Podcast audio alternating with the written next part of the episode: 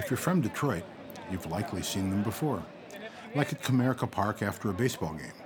There'll be the typical street vendors selling coney dogs or T-shirts, maybe some sidewalk petitioners seeking signatures, rowdy pedicabs, or bachelor parties climbing into Ubers. And there, as fans pour out into the streets, will be what looks like a rather unexpected group occupying a street corner. A small group of people calmly engaging passerby, handing out rosaries, miraculous medals, and brochures.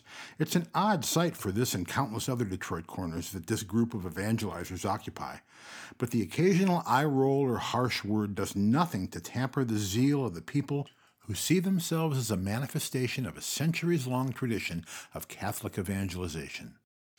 They know the stakes, they know the urgency, and they're here to stay. When I I, I read the Bible, Uh, I see evangelization from cover to cover. This is Steve Dawson, the founder of Saint Paul Street Evangelization, the grassroots nonprofit that makes it their mission to take the Catholic faith to the streets. From the prophets of old, you know, Jonah going into Nineveh, you know, and calling the, the town to repentance, to John the Baptist, and he's out there in the wilderness preaching the kingdom of God, and, and then Jesus himself, you know, at the Sermon on the Mount, or the woman at the well, or, or with his disciples.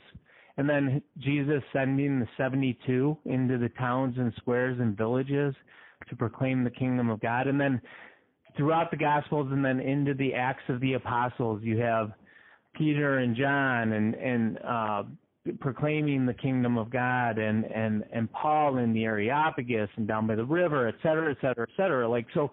And then out of the New Testament and into the early church and throughout the centuries, we have the great evangelists throughout the world that that go into the towns and squares and vil- villages, like Saint Vincent Ferrer, Saint Francis Xavier, Saint Francis of Assisi, uh, the Jesuit martyrs who came to the United States. Um, uh, so, so this evangelization, this direct public evangelization, is is Catholic from the very beginning. Steve took the call to evangelize very seriously. He didn't see it as an antiquated church need, but an urgent, pressing one. He saw a world embroiled in misery and approached it like he had the cure to save humanity from all heartbreak. Saint Paul Street Evangelization started as just one man who felt that Catholics were missing out on an extremely important part of their calling, who pulled out his equivalent of a staff and sandals, rosaries and miraculous medals, and hit the streets to change it.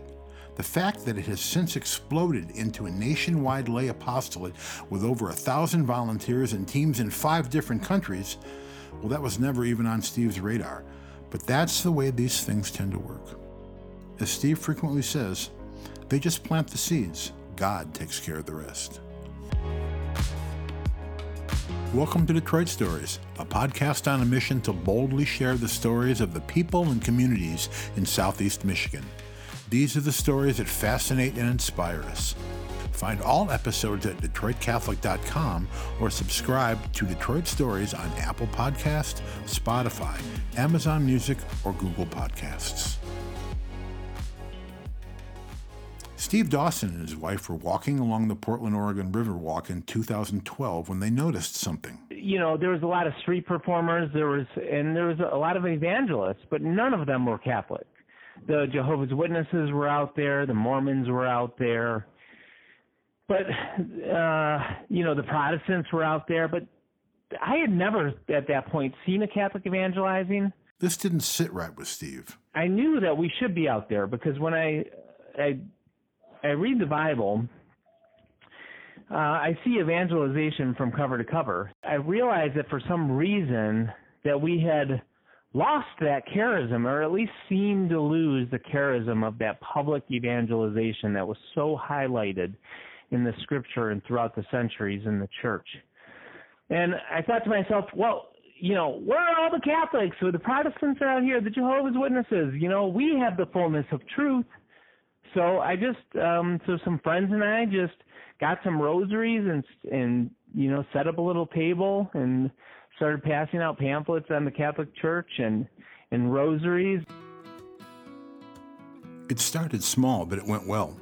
Steve expected hostility to be evangelizing in what is probably the least religious city in the U S, but it wasn't what he expected. What Steve found was that the simple act of giving a rosary or medal to someone gave him a tiny opening into talking with people about their faith and learning about where people were at. It was a small step that Steve didn't even know was the beginning of something much bigger. But it was the first step in a new type of evangelization Steve knew all too well that the church deeply needed. I just grew up without having any knowledge of God at all. I was born to a fallen away Catholic mother, and she had me baptized. Um, but, you know, it was just out of ceremony, something that she did um, because she thought she she had to do that uh, based on her culture and her Catholic upbringing. But I, I never remember being raised in the faith at all at home. I never remember talking about the faith in the family. My dad had no religion in his family, and I just grew up without having any knowledge of God at all. And by the time I was a teenager, um, I started getting in a lot of trouble. Steve was arrested for the first time at thirteen in a high-speed police pursuit, a chase that ended with him totaling his dad's brand-new Thunderbird Super Coupe. Just by the grace of God, I survived that because it was a very serious a- accident. Um, and that was just the first time that I was arrested, of many times. In fact, I don't really even remember how many times I've been arrested. But the fact of the matter is, as uh, I was a teenager and going into early adulthood, I was really living for the pleasures of this world. Steve was addicted to drugs and alcohol. He lived his teen years like he did that first arrest, like life was a high-speed pursuit where he was trying to outpace the feelings of emptiness that came nipping at his heels every time he stopped. I was addicted to just the pleasures of this world, the fast living, excitement, and, and just... um. being, you know, uh, going from one moment to the next, just trying to feel the best that I could possibly feel. But what ended up happening is, as I'm sure you've, you've heard before, um, the pleasures of the world do not fulfill. And uh, I was, at the end of the day, I was empty. It was during these reckless years that Steve's extremely worried mother started wandering back to her spiritual roots for guidance. She met with a priest in Detroit regularly for advice and ended up coming back to her Catholic faith. She eventually converted Steve's dad as well, but Steve, he wouldn't budge. I was not really interested um, until, you know, I hit rock bottom, so to speak. Uh, my mom had been evangelizing me, telling me I needed to um, turn to God if I, I wanted to be happy in life. And, you know, one day I just... I woke up and I said, all right, you know, God, if you really exist, you're going to have to show me, because, you know, I'm pretty much done with this life. I was really beat down. And um, and he, he showed up. I mean, I didn't have a, a miraculous um, vision or apparition or anything like that, but God gave me an, an incredible supernatural grace to really try to, um, the, the desire to search for him, to study uh, about the different religions, and eventually to be- become convinced that um, Christianity was true and, and Jesus existed. Steve's conversion gave him a profound heart for those who have yet to arrive at the same truth. He knew the utter despair, depression, and lifelessness he felt when he was seeking worldly fulfillment, and it paled in comparison to the richness of the life that he had now. He wanted, he needed to reach these people. When I looked around at the world, um, I saw a lot of brokenness. I knew of my own brokenness, but I, I also saw that the world was broken. There was You know, all kinds of suffering, all kinds of violence and poverty and division and sex trafficking and all these terrible things in the world. And, and we're so, we're at each other's throats. And, and it's just, we're, we, we're really living in a fallen world right now. And back, you know, ten, uh, ten years ago in two thousand twelve, um, or even before that, I... I realized that the solution to all these problems was conversion to Jesus, that our world was broken, But the only ultimate lasting solution was the reconversion of our world to Jesus and his church. And not only did I realize that Jesus was the answer to all the like temporal problems that we faced, but also, and most importantly, Jesus is the solution for the eternal problem that we all face, which is eternal separation from God. I heard the call of our popes over and over and over again.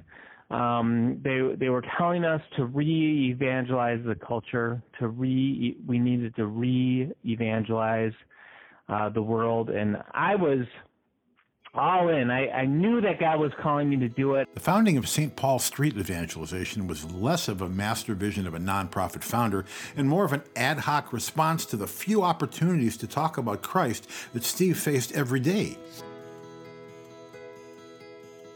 In restaurants, bookstores, on buses, street corners, every small encounter was an opportunity for Steve to plant a seed. When I got married, I knew that God was still calling me to evangelize. And so I just, um, really what happened was I started passing out miraculous medals. Uh, and I was just having amazing conversations with random people in my life. Um, for example, I was at a restaurant with some friends, and we offered the waitress a miraculous medal. And she said, "Oh, is this Catholic? My boyfriend's Catholic." And I said, yeah, yeah, yeah. Um, have you ever considered becoming Catholic? And she said, she had, but she didn't believe all the teachings of the Catholic Church. And I said, "Well, like what?" And she said, "Well, like abortion. I believe that sometimes, you know, that God understands that it's not wrong in every single cir- circumstance, et cetera." And so I just said simply to her, "Well, you know, as Catholics, so we believe that, um, you know, what science teaches, that from the moment of conception, you have a new human person, and that Um, it's not up to us to decide who lives or who dies. You know, that's God's choice." And that's all. And she's like, "Huh, I never thought it was that simple." And um, she said, "Well, thanks, I'll think about it." And anyway, we had a nice dinner, and I left that restaurant having never seen that waitress before and never thinking that I would see her again. I did actually run into her a few months later, actually at the same restaurant. I went back there, and she recognized me, and she ran up to me and said, "Sit down, sit down, I have to tell you something. That day that you gave me that miraculous medal, I had just found out I was pregnant, and I was going to have an abortion. And I knew that God had sent you as a sign for me to keep my baby." It was moments like that, with just a simple, like, Uh, offering of someone a miraculous medal or a rosary or a holy card in random circumstances, even with people that you didn't know. It was moments like that where I realized that two-minute conversations that I had with people, you know, that I had never even met before, two-minute conversations, God could use those conversations to bring about change, to bring about conversion, even to save lives. When Steve and his wife moved back to his hometown of Detroit in twenty thirteen, he formally instituted Saint Paul Street Evangelization, sharing news about his effort on Facebook, where other Catholics were transformed by the reality of how easy sharing one's faith could really be. The ministry grew with teams throughout the U S, Australia, Canada, Denmark, and the U K, all trying to follow Steve's simple approach of taking to the streets and starting a conversation. Dioceses, seminaries, and formation programs started taking notice of the flourishing ministry. Steve responded by offering evangelization training workshops, an intensive online school of evangelization, and, in twenty eighteen, the Saint Paul Evangelization Institute that offers a two-year formal program in evangelization. Volunteers interested in hitting the streets received training from the team at Saint Paul Street Evangelization and then formed groups of at least two to choose a place in their city or town with a high level of pedestrian traffic. Steve knew that public evangelization wasn't one of the Catholic Church's more robust strengths, but he was shocked to see the hunger people had to join his grassroots movement. One day I saw an event on Facebook, Uh, Noel Night. You, you know that event in Detroit? It's this big event. You know, they shut down these city blocks, and it's like this whole kind of festival um, in late November, and I saw that Saint Paul Street Evangelization, who I'd never heard of, was going to be evangelizing. This is Bob Wilson, present-day director of Saint Paul Street Evangelization, but at the time, he was a fresh convert looking to do his part for the new evangelization. I mean, I'm like, hey, I... I get peace when I evangelize. Let me go do this thing. And I was just scared, of course. You know, I was out of my comfort zone, this kid from suburbia shooting down to Detroit in the inner city to evangelize. But I, I knew the peace that I, I, I got when I talked to people about Jesus. And so I said, well, let me just, let me do it. Bob showed up for what ended up being a seventy degree Noel night. It was absolutely packed. And Bob? Well, I was scared, you know, initially, because it's like, I don't know how I'm going to be received. It's one thing evangelizing on Facebook, you know, and talking to your family about it, but it's a whole other ball of wax. You know, when you, you have this idea of your head of people, you know, getting on soapboxes and shouting bull with bullhorns about evangelization. And so, and they're treated poorly, and I'm not surprised that they're treated poorly because they're yelling at people. But, you know, it was great. It was this great energy. We weren't doing it in a way that would make people angry. And, you know, I could just feel like the Holy Spirit was out there um, guiding us. And, you know, you, you think it's going to be about apologetics, but a lot of people, they, you know, you would talk, you, you would go on Facebook and talk to people, and you would get in these specific rooms where people would like to have these debates. But out on the street, a lot of people are just don't know. You know, they've heard of Jesus, but they probably have the wrong impression of him. And so it was just, it was just conversations, and it wasn't confrontational. It was just, it was just cool. Bob was hooked. He was just one of the hundreds of volunteers who joined Saint Paul Street Evangelization in the next several years. Another was Carol LaPalme, a Royal Oak staple, who stands in front of the Starbucks on Main Street every Wednesday night with her team and rosaries in hand. You know, I was involved in evangelization already at my own parish, but not on the streets. I'd always wanted to do something like that. This is Carol. Um, well, it's so easy to do it because you you just, uh, it's not like you got a shout from the rooftops. Uh, like it's very non-confrontational. You don't have to have a huge, uh, you, you don't need a degree in theology or anything like that, you know.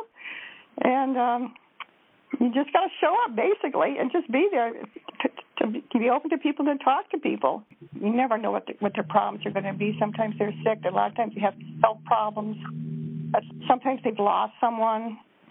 Um, sometimes people will stop and they'll just start pouring out their hearts to you about something. In fact, that just happened last night um, when we were evangelizing. But um, something maybe. Uh, but you know, sometimes you, you're just there to listen to them and to what they have to say, and then you have to pray with them. One of the most interesting features of sidewalk evangelization is that most of the people evangelizers encounter, they never see again. It's a humbling position to take in evangelization because the gratification of seeing someone enter the church, the thrill of accompanying them through the tougher questions, or the joy of their moment of recognition, those are all left in God's hands. The Saint Paul teams are very aware that they're merely starting a conversation and that it's God's to take from there. We only see them for a lot of times for a few minutes. We're just trying to plant seeds. Um, I know I've talked to people who said they, they they want to try to go back to church after they talk to us. And you certainly hope they do, you know.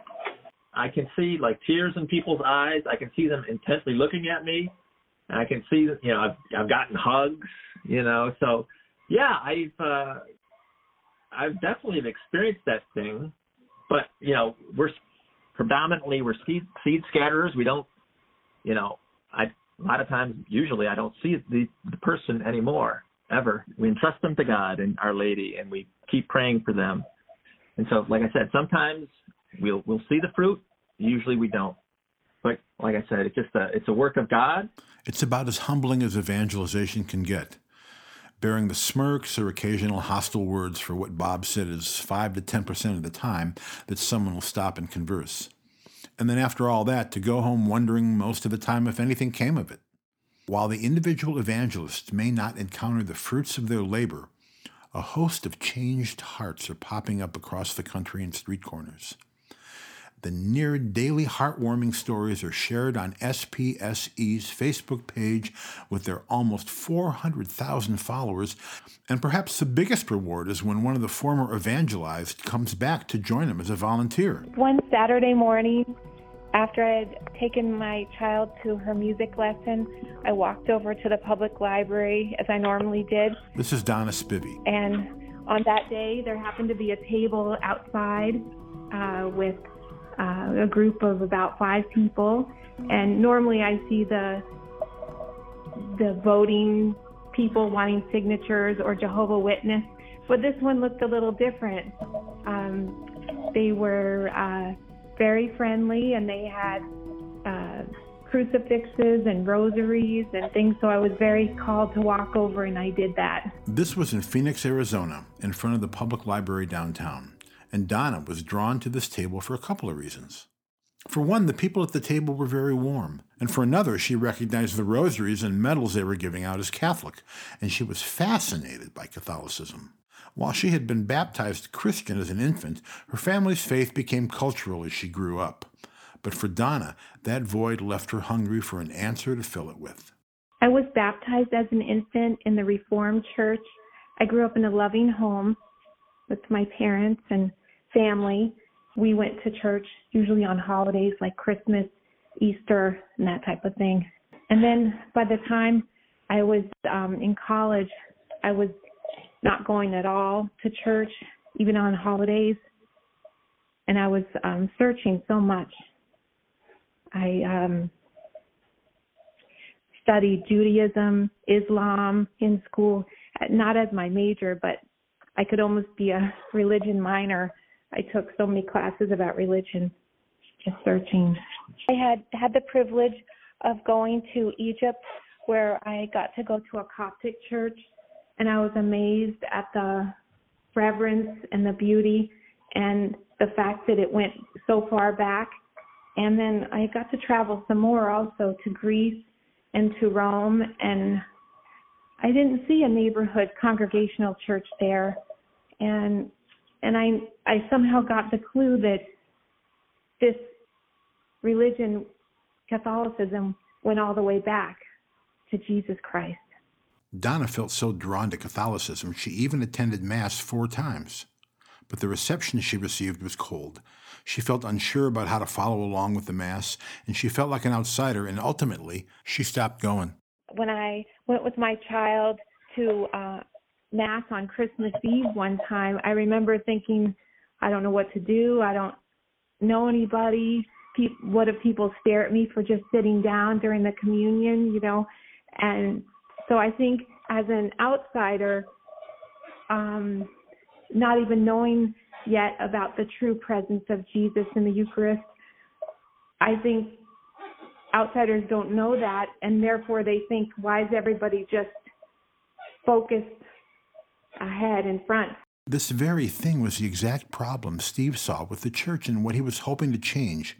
He knew the church had the fullness of the truth, the richness of the sacraments, but the church, in his eyes, had become sleepy in communicating that to the outside world.